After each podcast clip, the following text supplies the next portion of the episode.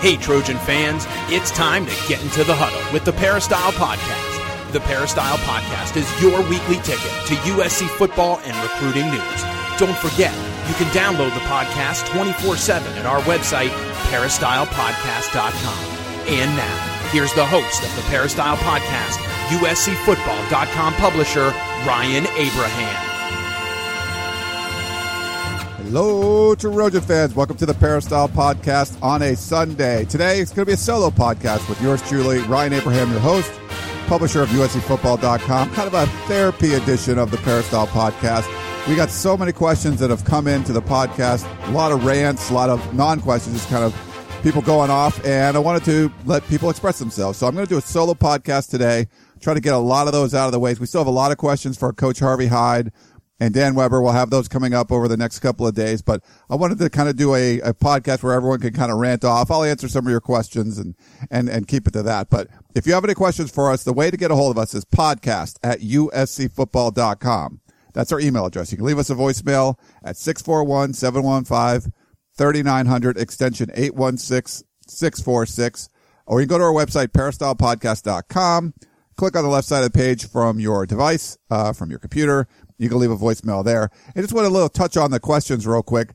There's sometimes we get questions that are not directed towards anybody. They're really long kind of rants. And maybe I'm encouraging that behavior by reading a lot of these today, but try to keep them concise if you can.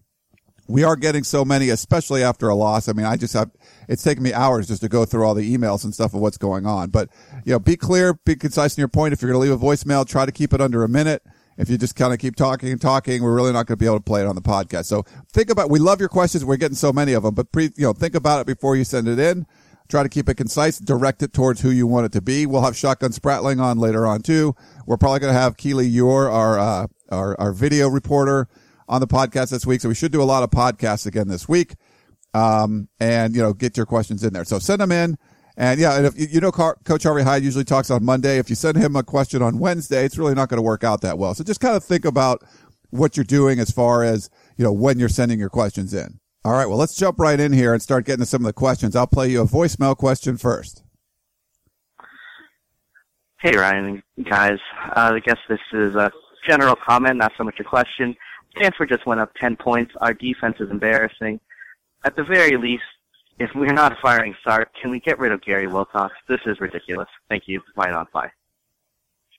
All right. So that question came during the game, and we get some of those too. We get questions during the game. People are frustrated what they see. They sent in a question. Uh, Gary Wilcox, uh, he's no, he's not on the, the, the staff, so you're, you don't have to fire him. I think you're talking about Justin Wilcox, and I don't know how many tweets I get. By the way, if you want to tweet at me at Inside Troy, I do a lot of tweeting during the games um, and after the games and try to answer a lot of questions there at Inside Troy. Uh, can't tell you how many questions we got that were under, you know, basically fire Justin Wilcox. And there's a lot of pressure on Justin Wilcox right now and, and Steve Sarkisian for what's been happening with this defense. And I think, and it will, I'll get into everyone's questions and stuff as we kind of go through. Um, but the, what happened at the end of last year, and I've talked about this many times, is Steve Sarkisian talked about this defense having to play more aggressively. And I don't think we saw that Saturday night in the Coliseum. I don't think, you know, we're, we're actually crunching a lot of numbers as far as like blitzes and how many times USC blitzed and things like that. Um, if you saw my little pregame, uh, video where I talked about that, you know, last year USC blitzed only 13% of the time. This year they've already blitzed 28% of the time. And I thought it would go up. I don't think that number went up. We'll, we're going to kind of crunch them all the numbers and find out how often they blitz. But to me, it, it, it was really just about being overly aggressive, you know, overall being aggressive on defense. And I don't think USC was Saturday night. Not just bringing pressure, but just any sort of non-vanilla form. You know, the formations were kind of the same. They did a lot of two deep safety with guys just backing off in the first half. Then they switch it to kind of a one deep safety and they were sort of playing into Stanford's hands, playing off a little bit, not really pressing. I thought the secondary played pretty well. Kevin Hogan made some great throws and the Stanford receivers and tight ends made some great catches, but it was really about getting pressure up front. Guys weren't winning individual battles, but I do think they weren't put in great positions and they were just kind of like, this is a big, strong Stanford offensive line. Go beat them as opposed to here, let's do some things to try to, to generate pressure. I didn't see anything kind of exotic trying to generate pressure And I think that was kind of the, the biggest issue for me. But yeah, there's, where there's not going to be, there's no shortage of Justin Wilcox questions and, and rants. So, uh, we'll, we'll get to all those. So I'll go, here's a pretty long one, uh, from John. I'll read you this. John, letting you, uh, rant here a little bit. He says, I know you probably have a million and one emails today about last night, but I'm going to make it a million and two. This is more of a Dear Abby type thing as I need to be talked off the ledge. Here we go. All right. Uh, John, I'll try to talk you off the ledge. Dear Abby, that is you, Ryan. I don't know what to do as one of the loves of my life, USC football, seems to continually lie to me. I'm not sure that they've cheated on me, but the lying is getting to be too much. If you want evidence, here are a few examples. One, I was told now that the sanctions are over, depth wouldn't be an issue anymore, and that the defense would be aggressive. I can't tell you how excited I was. Then last night, all I see was a passive, soft two gap system that looked exactly like last year's version. No pressure from the down three, seldom getting off blocks and making tackles. No twist, no slanting, no stunting, and always seeming to rush only four. In my limited knowledge of football, one of the few teams running a defense, uh, two gap defensive linemen are the Steelers, and it takes years for their linemen to get efficient at it. But alas, the Steelers are dealing with some of the same issues. That's lie number one. And, uh, I'll just make a little comment here. Yeah, that, that's the problem is it does, it did look a lot like last year's version. And I think at the end of the year, Steve Sarkisian seemed to realize it can't look like last year. And the first two games, honestly, didn't look like last year. Inferior opponents, but it looked like a different kind of defense. This was a regression and it looked too much like last year. And that's the big problem. Okay. So he goes on. Number two, I was told that we're getting a good offensive line coach, uh, even though he would, has a checkered past work history talented group that looks completely lost in pass protection. If the other team twists and stunts, maybe they don't get any work on on it since their defense never does any of it. Line number two. Uh, Bob Connelly, I mean, you know, new defense, uh, offensive line coach he's talking about. I think the jury, you know, still out on that. I don't think the offensive line played great. I, I thought the Stanford defensive line very thin. They did run, you know, a twist or a stunt and seemed to be effective and, and would get pressure on them. So really only rushing three or four guys, Stanford was able to get a lot more pressure than what USC was doing for sure. Um, number three, I thought, uh, with a new play caller, team would be a little more aggressive, although this is mostly true. Still, the offense goes in a conservative shell if it gets behind the chains. Again, just like last year. Yeah, and I think they don't recover really well from uh, the penalties. And, and Steve Sarkisian talked about it last night. They started to get more penalties. That was a, an issue too. That this is not a team that was penalized a lot this year, but they were in the Stanford game when they were all big and they don't get really aggressive. And there was one uh, series at the end of the half that I thought was telling where uh, USC uh, would have been a third and nine, and there was a holding call, and Stanford elected to make it second and 18 or second or sec, yeah, second and 18 instead of third and eight, say, I think it was. And I thought that was very questionable. Like, why would you give this USC offense two shots at it? And they kind of just ran off tackle and it ended up being like third and 15. And it was, so obviously a good decision by David Shaw. But yeah, that was being conservative. In that situation, they had to try to pick up the first down and just kind of, you know, a basic run play wasn't really being very aggressive. So I, I agree with you. They got behind the chains and they were kind of conservative. Uh, in that play. And then, of course, Stanford gets the ball back, marches down the field, and takes the lead before halftime, which was a shock to everyone in the Coliseum. Uh, and then the fourth thing is this is not a lie, but how could Tre Madden rush for 40 plus yards on four carries in the first drive and hardly get any carries the rest of the way? Yeah, he didn't get a carry in the second half, and USC had seven rushes on the very first drive and only six uh, after halftime. So in two quarters, they rushed less than on the one drive that USC opened the ball game with. Now, there, you know, USC didn't have the ball very much, and Stanford controlled it most of the second half and that's certainly part of the problem. But Tre Madden might have been banged up. He was riding the bike. We'll find out from Steve Sarkisian a little bit uh, when we have our conference call with him uh, later Sunday evening.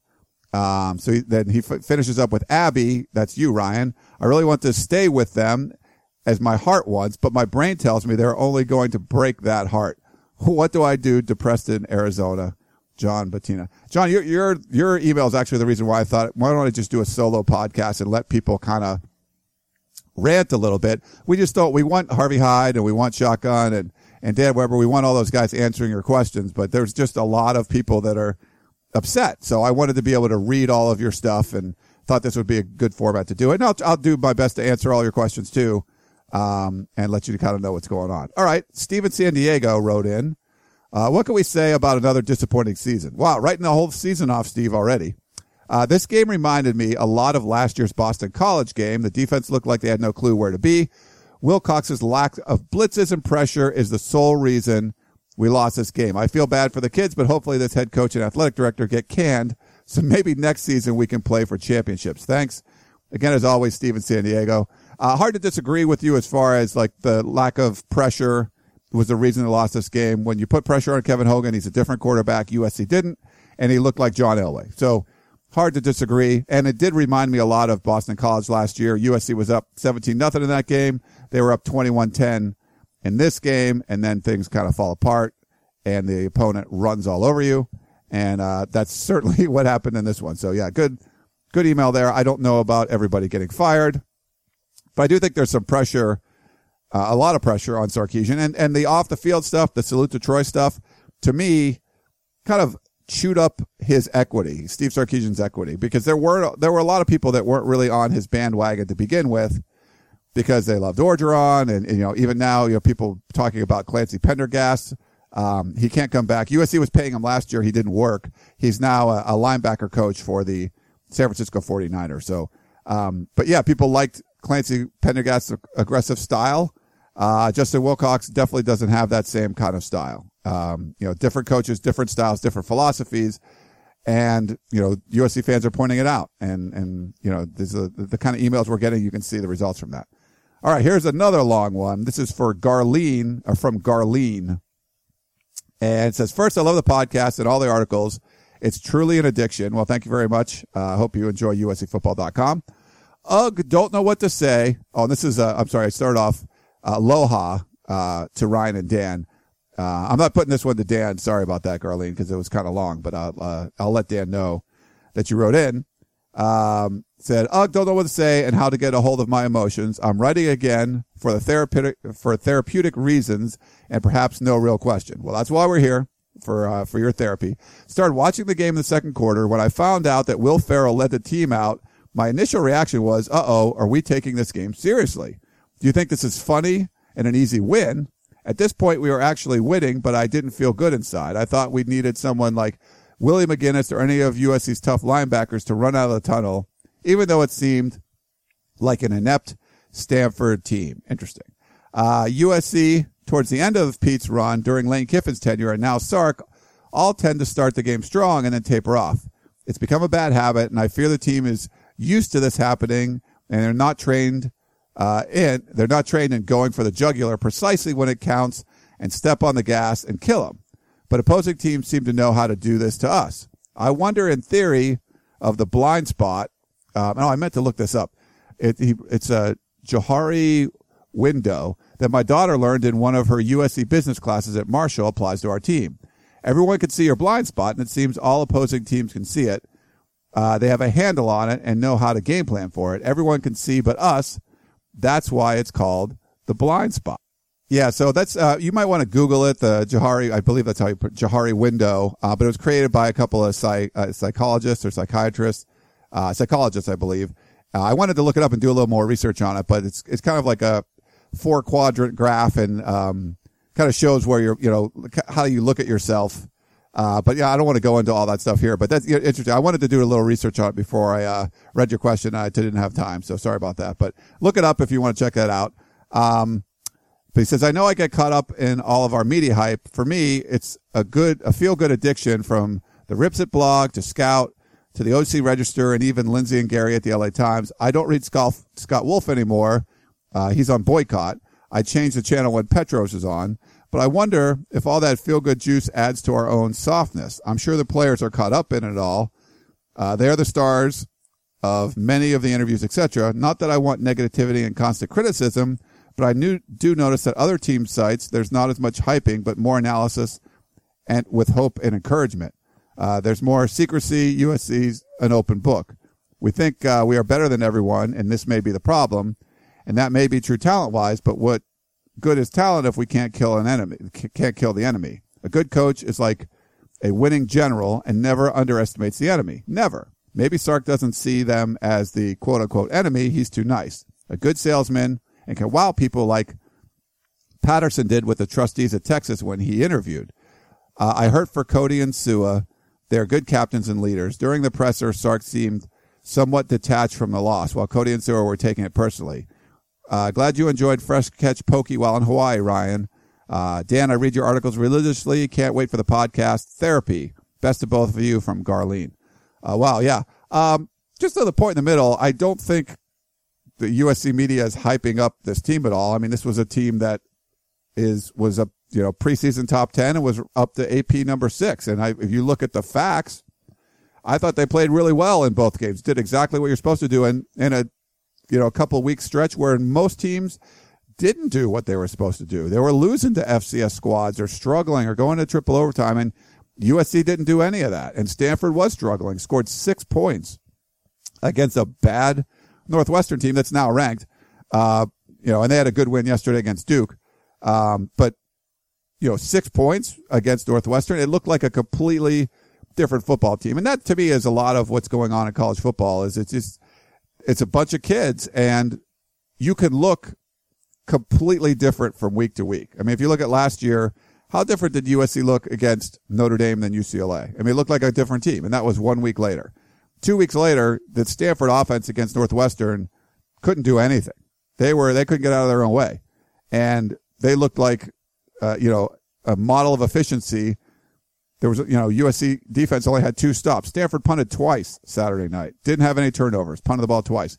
Every other time they had the ball, all seven times they scored. So looked completely different. You know, they were efficient on third downs after being ranked 106th in the country in third downs coming into that game. So it's hard to explain. I don't think the media is hyping everybody. It is a, a more open, uh, you know, practices are open. We can interview a lot more players. I think it helps the players because they get a lot of practice for when they move on. But I don't think there's anything about hype. I mean, we're saying what we see, and we saw a lot of good things from this team, and we did not see a lot of good things from this team Saturday night. All right, let's go to JV. This is a short one. He said, you think Wilcox learns from this, or do we see more of the same and we just need to score more, change it up at the end of the season? Uh, it's a good question. Like, I, I mean, usually when Steve Sarkisian says something about, hey, we're going to do this, we need to be this. And at the end of last year, he said, we need to be more aggressive on defense. I think they might try to sell us on that they're more aggressive on defense, but what I saw, they were not. Sarks in his press conference talked about, uh, you know, one screenplay that McCaffrey got free. He said, you know, we were playing man. Uh, we were trying to be more aggressive on defense, playing man. And, you know, the guy who had McCaffrey got blocked and it sprung him for a big play. I, I don't see that as being more aggressive on defense. So not that that was an excuse, but that's something that you're seeing. I, I don't know. I mean, I, I think that Steve Sarkisian knows that there's pressure, like we talked about. Um, will it be enough to say, hey, throw that game plan out the window? You have to just bring pressure. You have to, you know, be more exotic, try different things, take chances, higher risk, higher reward, force negative plays. They did not force anywhere near enough negative plays yesterday.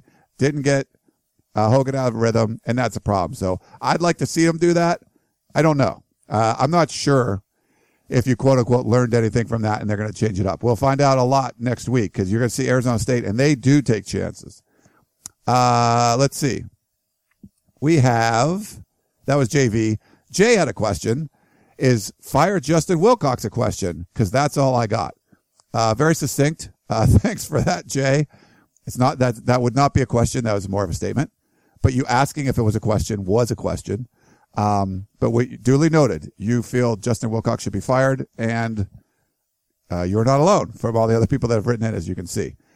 Okay, Justin wrote in. Now, this is about. Um, so I watched a lot of Stanford football. We do the podcast of champions. I do that with David Woods from the Bro site. So you go to pac12podcast.com if you want to check that one out. We're on iTunes and stuff too. But we cover all the Pac 12. And so we try to watch all the games and, and discuss all the teams. And, you know, Dave covers UCLA, I cover USC, but we thought it'd be kind of interesting to cover the whole Pac 12 and, and talk about it. It's been fun. We got a lot of interaction from Pac 12 fans. And I was, someone tweeted at me, uh, Shaw Factor. I think it was hashtag Shaw Factor because David Shaw was calling such a conservative game in those first two games. Um, and then they opened it up in the second half against a, a really bad UCF team. Um, And so Justin writes in, do you want to start the hashtag Sark factor to kind of go along with David Shaw? Because David Shaw, no question about it, outcoached Steve Sarkisian. I thought David Shaw was has been done a terrible coaching job so far this year, but Saturday night, I mean, I don't think you can even question who was the better coach team Saturday night. I mean, I think David Shaw just blew Sark away. So he says, do you want to start the hashtag Sark factor? Um, Sean may not be a good coach, uh, but he outcoached USC tonight. I agree. And the concerns I brought up last week were worse than I feared. So is this going to be another year of no adjustments, bad coaching, and inexplicable losses? Um, Stanford's a good team. They haven't looked good so far this year until Saturday night. I do still think this is an inexplicable loss. It's a double digit, you're a double digit favorite against an unranked team at home, coming off two impressive wins. So yeah, that's a, you know, that's another one. Arizona State hasn't looked very good. If they look great against USC and like USC is the team that makes teams look way better than what they've been, that's a problem. And yeah, you can say people get up for USC and, uh, I mean, that understandable. That definitely happens, but I don't think you can say all these teams they've they're, they're only saving their best for USC. They look their best against USC.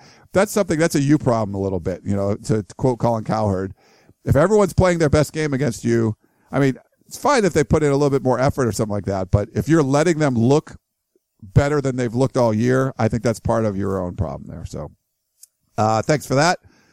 Let's see. We're going to go to Scott. He said, I'm sorry if this is a repeat email, but I've been a loyal USC fan for 51 years. Wow, it's a long time, Scott. I went through some of the worst coach teams, but I must say that after tonight, uh, that after tonight, it is the worst display of defensive play calling I have ever seen in 51 years. That's a lot, Scott. Uh, second, there are some players who should not, uh, he said should play at all. I think he meant should not play at all. One being Antwaun Woods, too fat to move. Uh, wow. Uh, I don't think he's too fat. And he was really hurt in that game. He was limping when he came out. His arm was in a sling. Um, but he said did not make a play all night. Yeah, Woods, I think was, was banged up for sure. Uh, two, he said number four, Hawkins, uh, Chris Hawkins is never in the right position. Don't know if that is coaching or not. I mean, Hawkins has already forced a couple turnovers this year. I thought he played pretty well. I didn't think the secondary played bad. Um, and that one long play that, you know, at the end of the half, that wasn't Hawkins' man. Adoree Jackson fell down and that, you know, he was the guy that was covering him. Um, but he says, okay, so there was that. Tonight was my last game. I will not watch another game unless some coaches are gone. I want to thank you for your reporting of USC football. You guys and girls are really good at what you do. Good luck to you on covering football from Scott. So Scott is giving up USC football until they fire some coaches. Um, that's pretty strong, Scott. Uh, I mean, it's, uh, that's your prerogative. You, you know, you, you do what you want with your, uh, entertainment time, your, your leisure time, but, um, to, to bail on this team already just after three games, I don't know, but that's your, your prerogative. You can do what you want. Uh, Melvin says, I now regretfully believe, okay, he says Linda 30. Uh, I think he's talking about Lindsay Thiry. that perhaps USC does lack the physicality to be a strong, dominant team, both defensively as well as offensively. And I ask you guys whether that is why, even with all of the offensive talent USC has, it has not mounted a significant comeback victory during Coach Sark's era. Melvin. And I think he brings up a great point. I, I think the stat is USC hasn't had a comeback win. You know, if they're down by 10 points or more, they've never come back and won under Steve Sarkisian. I believe that's the case, but I think it was the same thing with, with Lane Kiffin too. I'll have to kind of look that up. That's not been the DNA of this team. Um, you you definitely see other teams where they're the more talented team, uh, but you know, get have some adversity and get down early, and they're able to bounce back and put it together and, and win the game. Or you know, and that's just not something that's been part of this team's DNA. And I don't know what that why that is, and it's something we could kind of ask uh, Steve Sarkisian about, but it doesn't seem like they're they're made up to do that. And I you know I think that's a real uh, I think it's a real problem. And uh, know, but it's a good point, Melvin. Thanks for bringing that up. But yeah, it's Lindsay Thiry. She writes for the LA Times, and she didn't say that USC uh, lacks, you know, isn't physical ever. I mean, she was saying that she saw two practices, USC and UCLA, and UCLA looked more physical in their practices. That's basically all she was saying. It, it was answering a question that somebody had asked her. So, but you could get her name right. That'd be nice. Lindsay Thiry. Uh, here, let's go to another voicemail question. Kind of a, I think this is kind of a longer rant here. Um, and it might be for Dan, but we're going to play it here and let you guys hear it. Hi, this message is for Ryan and Coach Hyde. My name is Al from Pennsylvania. I've been a Trojan fan forever. My favorite Trojan in the beginning was Mike Battle. I used to love way he returned punts. A little slow guy. I, I loved it. Anyway, I just have to face facts. The defensive line is soft. And they're weak. I, uh, first series, I watched nothing but the offense and defensive line. SC offense fired out and was looking good against Stanford. I'm like, okay, we, we're to have a good team. Then when the, uh, when Stanford's offense had the ball, they just start pushing the defensive line around. It had nothing to do with, uh, rotation, scheme, or anything. They just got handled. And that's the scary part. USC is just not, um, uh, national title ready at this moment. I mean, because if North, if Northwestern, if Northwestern could push Stanford like that, and then if Stanford pushes USC, come on. You know, reality is reality. And the linebackers look slow and soft and unsure of themselves also. And God bless Lamar Dawson. God bless him. He's going to be a, a, a gentleman. He's going to be a uh, uh, educated guy, very nice guy. But he bounced off on that blitz. He bounced off the quarterback like the teams bounced off of uh, uh, that boy from Texas. So anyway, that's it. I love this show, and I love everybody's uh, comments. It's a great show. It, I, I, I look forward to this every week. I got to go. Fight on. All right, thanks, Al. Sorry, he meant it for uh, Coach Harvey Hyde, not Dan. My mistake there. But it was kind of long. It was like a, a two-minute voicemail. Uh, but I wanted to play it for you guys here since it's our therapy rant and uh, let you guys hear what he had to say. Um, about the defensive line being soft and weak, I don't necessarily agree with that. And so uh, the problem is, I think lined up one on one with the Stanford offensive line and just rushing straight ahead. You're right. I mean, they weren't winning those individual matchups, but I think you saw what happened with the Stanford defensive line too. They get pushed around sometimes, but that they would run a twist or a stunt and, and bring some pressure and kind of put, you know, make the USC offensive line think a little bit. I don't think the USC defensive line or the front really made the Stanford offensive line think a little bit and have missed assignments. It was just like, hey, everyone go one on one battles and hope you win some. And they weren't winning that many of them. So that, that's to me, I think if you pluck out, you pick a guy and say Claude or Delvon Simmons or whoever, or Antwaun Woods or someone that you don't feel is, is playing all that well and you put him in and someone else's on someone else's team, I think they'd be a very effective player and they would, you know, generate some pressure. But I, I think a lot of it is, is philosophy and scheme. It's not just about the individual guys. Um, as far as not national title ready, I thought they had the potential, the talent to make a, a run at the playoffs, which of course puts you in the national title uh, hunt. But after seeing last night, no, I mean, that's, um, it, you can't say that this team, you know, the team could certainly bounce back. We've seen it happen before but they couldn't have a loss like, in my opinion, you couldn't have a loss like this. Now they could still win the Pac-12 South, meaning you could still go on and beat Oregon and, and, make the playoffs and things like that. But that's a, it doesn't look like a team that's ready for a national title though, just from watching last night. Uh, linebackers slow and soft. I don't, I don't, uh, believe that either, but they, I don't think guys were in great positions all the time. I mean, there was a definitely look of confusion. Uh, it looked like more kind of reading when they were when they were aggressive, I I liked the way a lot of guys played. I mean, you saw Anthony Sarao getting the the the sack there, where he actually had to play him the rush end on that play uh, right in the beginning of the um, second half. They had two sacks in a row, uh, both by linebacker, you know, Porter Gustin and uh, Sarao, and that was nice, you know. But then they you kind of didn't see him do that anymore. Lamar Dawson, yeah, I mean, it was his first game back. He hadn't played since 2013.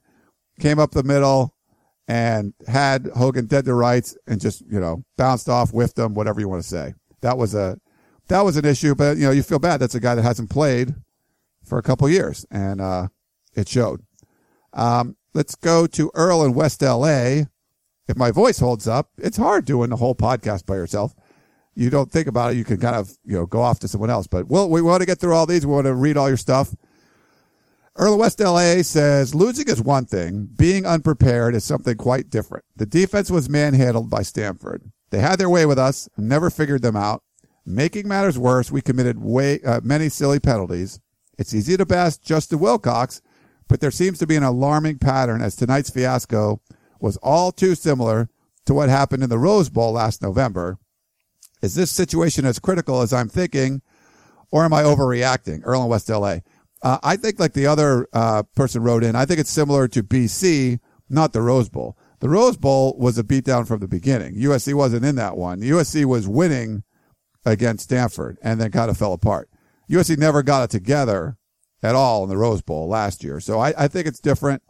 Um, and I, you know, it is easy to bust, bash Justin Wilcox, but it's the problem is it, it, looks too similar to what happened last year when they were, and you know, when Steve Sarkisian admitted there was a problem. So, uh, he had a lot of time to kind of fix that problem and it wasn't fixed. Now, can that change going forward? It certainly can. I mean, you've seen teams every week look way different from one week to another. If Ohio State looks great and then they play, I think it was Northern Illinois or whatever, and uh, bench their quarterback, you know, Cardale Jones, and you know, throwing picks and don't look good. And um, UCLA, you know, they barely beat uh, you know BYU. BYU's I think a good team. That was a team, you know, and UCLA turned the ball over a whole bunch and still found a way to win at the end. You know, and I think that's a sign of good coaching and a good team but they didn't look as good as other weeks. They survived, which is what you want to try to do. Now, if USC would have won this one tight somehow at the end and they survived, I think you could point out a lot of the same issues, but at least you got the W, you got the win. And that's what UCLA can say. USC can't say that. So, um, you know, I, I think what's good is you have a learning experience. UCLA gets a learning experience and they still have the victory. I thought USC had some learning experiences from the first two games, even though they were lesser opponents about third down conversions and uh, protecting the quarterback and things like that, trying to build off that. The problem is, uh, you know, I think they fixed some of those things. Third down conversions weren't great, but the other side of the ball, I mean, they didn't, you know, there wasn't really any kind of glaring weaknesses because the, the offenses they were playing weren't that good. So you didn't really get to see what was wrong with this USC team the first two games. We got to see it, uh, Saturday night. Thanks for that one, Earl. We got a few more. Uh, Tana from Utah. Hopefully I'm saying that right.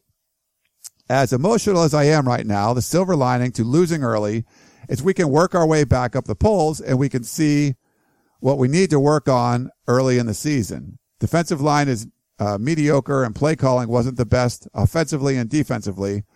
What are some adjustments uh, do you think need to be addressed? That's Tana in Utah. No, that's true. I mean, you lose early. It's a Pac-12 North. It's just looking at facts you'd rather lose to a Pac-12 North team, uh, and you can still kind of you know beat everybody in the South and, and try to win the South and and go from there. The problem is you're playing the two you know two toughest Pac-12 North teams, Stanford and Oregon, and you lost to the weaker of the two. Can you beat Oregon? Uh, if you get that second Pac-12 loss, you, you, know, do you have to sweep the Pac-12 South to make the uh, championship game? Probably. Uh, I mean, you still got to play Cal who looks really good too. So you're playing the three toughest teams, in my opinion, from the North. And the Pac-12 South is all the toughest except for Colorado.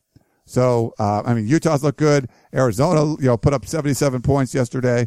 So it's not going to be easy. But you're right. I mean, if you have to, if USC runs the table, they're fine. Do they look like they can run the table after what you saw? I, I mean, personally, no, but you know, we've seen stranger things happen.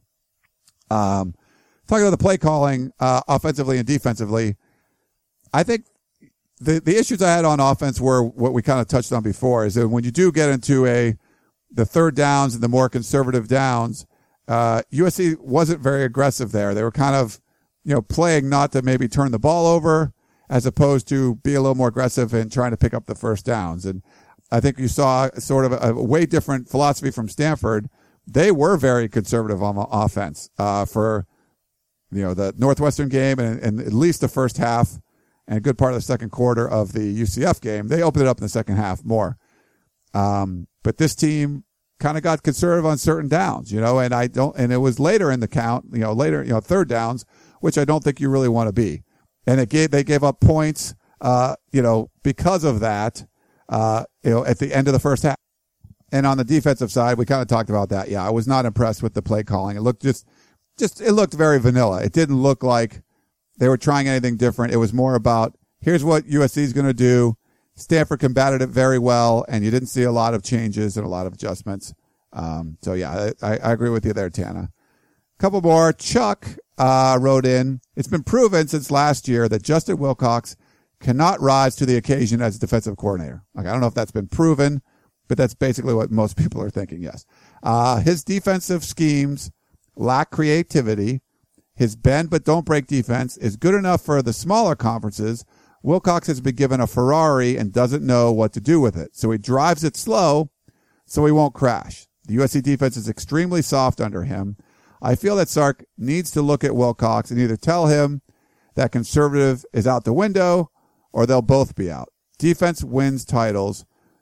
Who who is the defensive line coach for USC? Uh, that would be sorry, um, Chris Wilson. Sorry, it's funny. It just was kind of reading this. It's like asking a question in the middle. Chris Wilson is the USC def- defensive line coach.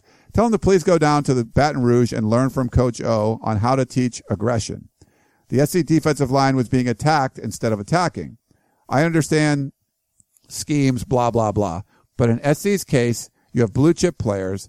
They look like cream puffs out there. Look at Stanford's O and defensive line. Now that's aggressive, all in caps. They have dominated SC's line recently. It's really simple. Beat your man to the punch or knock him on his behind. It's all mental.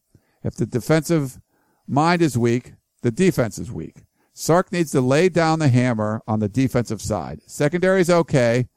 Uh, can still be better, of course. Sark needs to check his toughness. He needs to have a mindset of an assassin. Uh, that's what all the great coaches have. I really don't see that killer instinct from Sark or Wilcox. Another note, please tell the offensive line coach, uh, that's Bob Connelly, to quit teaching his guys finesse blocking uh, and instead teach to communicate with each other and blast the guy across from you five feet. Thanks from Chuck. Um, yeah, no, I mean, the lack of aggression. And I, uh, my philosophy watching as much college football as I do and seeing the teams that kind of, you know, the teams that lose, and I, you know, I saw Stanford lose in week one. They were not aggressive. They were, they didn't throw the ball down the field hardly at all. There one time they took a shot. The guy dropped it. Uh, he was very, very conservative on offense, you know, playing on the road against Northwestern. And it bit him in the butt. And David Shaw, you know, apparently maybe he learned from it. You didn't see him do that here on the road, uh, at, in LA. Um, but when you play conservative, especially in the Pac-12 conference and in college football in general, like this isn't the NFL. The NFL, you're playing for punt yardage and, you know, trying to kick a field goal. In college, you got 18, 19 year old, 20 year old guys. You can put them, get them in mismatches get your athletes out in space, making plays. You don't need to be conservative. Like there's, you don't see a lot of it be effective. What kind of teams are conservative that actually works? Not very much. And you saw like LSU, like uh, we see it in the SEC more because sometimes the quarterback play is so bad. Um, LSU will just run the football with Leonard Fournette, uh, and, and they, they don't even need their quarterback half the time. So, uh, that worked. A lot of cases, it, it, you know, most cases it doesn't. Um, and when you talk about a fifth year senior quarterback, which is why I was curious Stanford was so conservative in game one because they did have a, you know, experienced starting quarterback in Kevin Hogan, who USC made look like John Elway on Saturday night. And USC, of course, has Cody Kessler and a lot of athletes. No reason really to be conservative, in my opinion, in college football. And, uh, you know, I thought USC was more conservative Saturday night and it cost them. They, you know, they, they you don't need to be conservative when you're not protecting uh, depth. The depth is not a liability anymore. It's actually a strength. You don't need to play conservative, and I think they did. So thanks for that question. One last one. Uh, Bruce Winston. Well, Ryan. Uh, no, he's okay. So Bruce is referring to, I did, I tried a new feature on Saturday, um, up on USCfootball.com where I did my three keys to the game and it was a video report that I filmed a couple hours before kickoff in the Coliseum, me kind of going over the three keys. And uh, so he's referring to that. I actually predicted if they hit those three keys, USC would win 42 to 17. Um, and in my opinion, they missed on all three keys. Bruce feels differently, so I'll uh, I'll talk about what he said. He said they hit all your three keys. He said they hit all your three keys, but I guess they weren't really the keys to victory after all. One, um, pick up the pace. Would have been nice if the offense actually had the ball to execute this more often. The key was Stanford controlling the pace on offense by running it so effectively. Yeah, I mean, I, I don't think the, the picking up the pace was the offense's fault, but they didn't pick up the pace. They only ran 60 plays, which is about what they ran last year when they were slowing down the football game. So, no, I mean, I think they tried. I don't necessarily believe it's the offense's fault. They got conservative, I think, in some of the third down situations and could have kept drives going, but you don't expect to have to keep every drive going. And they only punted three times. Um, so it wasn't like it was terrible, but when you see the Stanford defense, I mean, the Stanford offense moving the ball at will, it changes your philosophy on offense too. You have to score every time. You can't just take a series off and punt.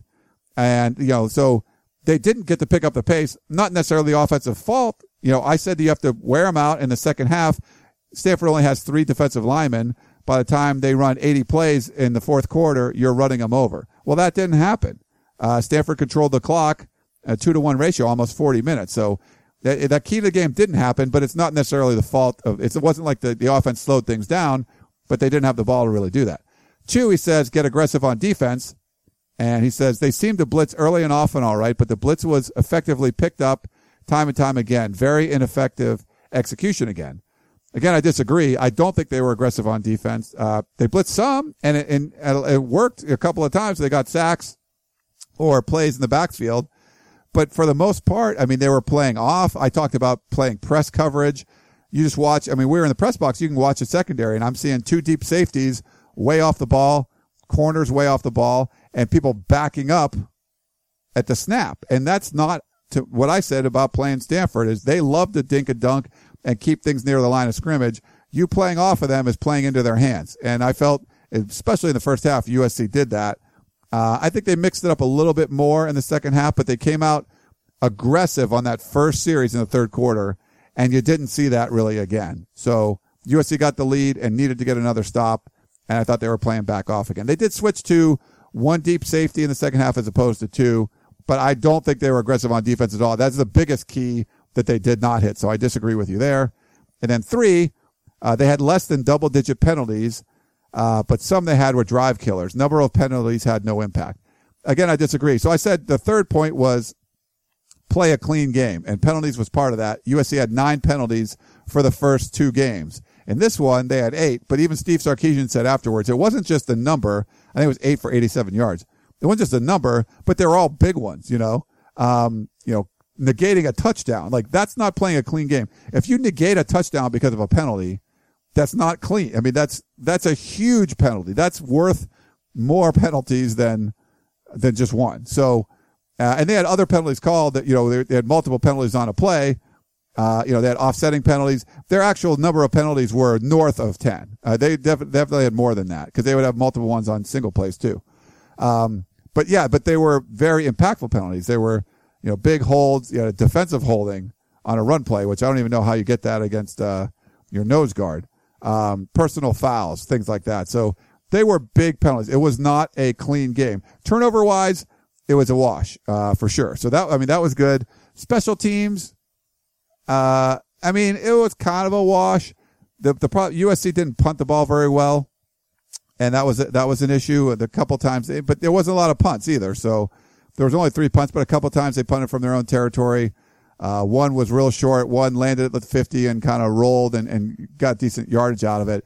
Didn't really matter, like the field position, because Stanford seemed to drive the ball at will anyway. You know, maybe not, but I think special teams weren't, uh, you know, it wasn't like a huge negative.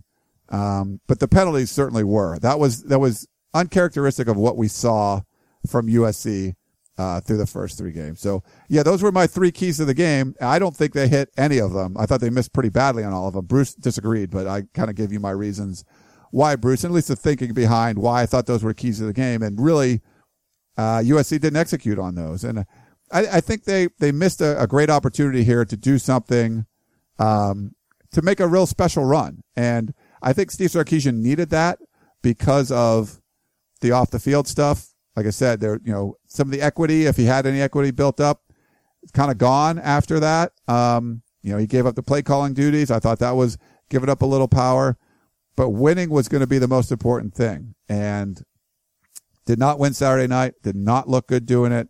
The fans are really upset about it. Um, you know, I'm getting, you, you can see all the emails that we're getting and we've still got a whole bunch more for, for the rest of the guys too. But, you know, and I, you know, you understand people's frustration and it's going to be about how you bounce back. You don't, you know, is Arizona State great? They haven't looked great so far. Uh, but are they going to be great Saturday night? I'm guessing, yeah. I'm guessing they're going to play really well. So this defense is going to have to make some changes this week. We'll be out of practice, kind of reporting what we see. And uh, it's going to be a tough test. If you're talking about starting off 0 and 2 in Pac-12 play and 2 and 2 on the season after being a preseason top 10 team and, you know, getting up to number six in the AP poll and looking pretty good, that's not going to be acceptable. And there's going to be a lot of rumblings.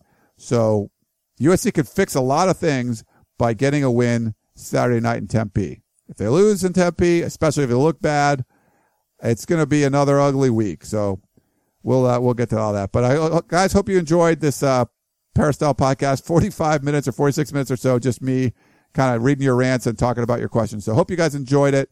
And we'll be back. We're going to do Monday. We might do two on Monday. I'm not sure yet. We'll have Dan Weber. We want Dan Weber on and, and Coach Harvey Hyde on answering all those questions and kind of talking about the team as much as possible. So maybe we'll do Monday, Tuesday morning, something like that. Um, and, and, get you guys, we want to get you as much analysis on this team, uh, from the game as possible. And we'll have shotgun on kind of later on the week and we'll, we'll maybe even do a recruiting one. So we'll try to do a whole bunch of podcasts this week, talk about what's going on. Thanks for sending in your questions. Again, keep, try to keep them concise and let us know who you have the questions for. But hope you guys enjoyed the show. You've been listening to the Peristyle podcast. Thank you very much for tuning in and we will talk to you next time. You've been listening to the Peristyle Podcast, presented by USCFootball.com. Be sure to tune in next week for the latest news on Trojan football and recruiting. Don't forget, you can automatically download the podcast directly to your smartphone or tablet for free. Just click the iTunes link on peristylepodcast.com or search for Peristyle Podcast at the iTunes Music Store.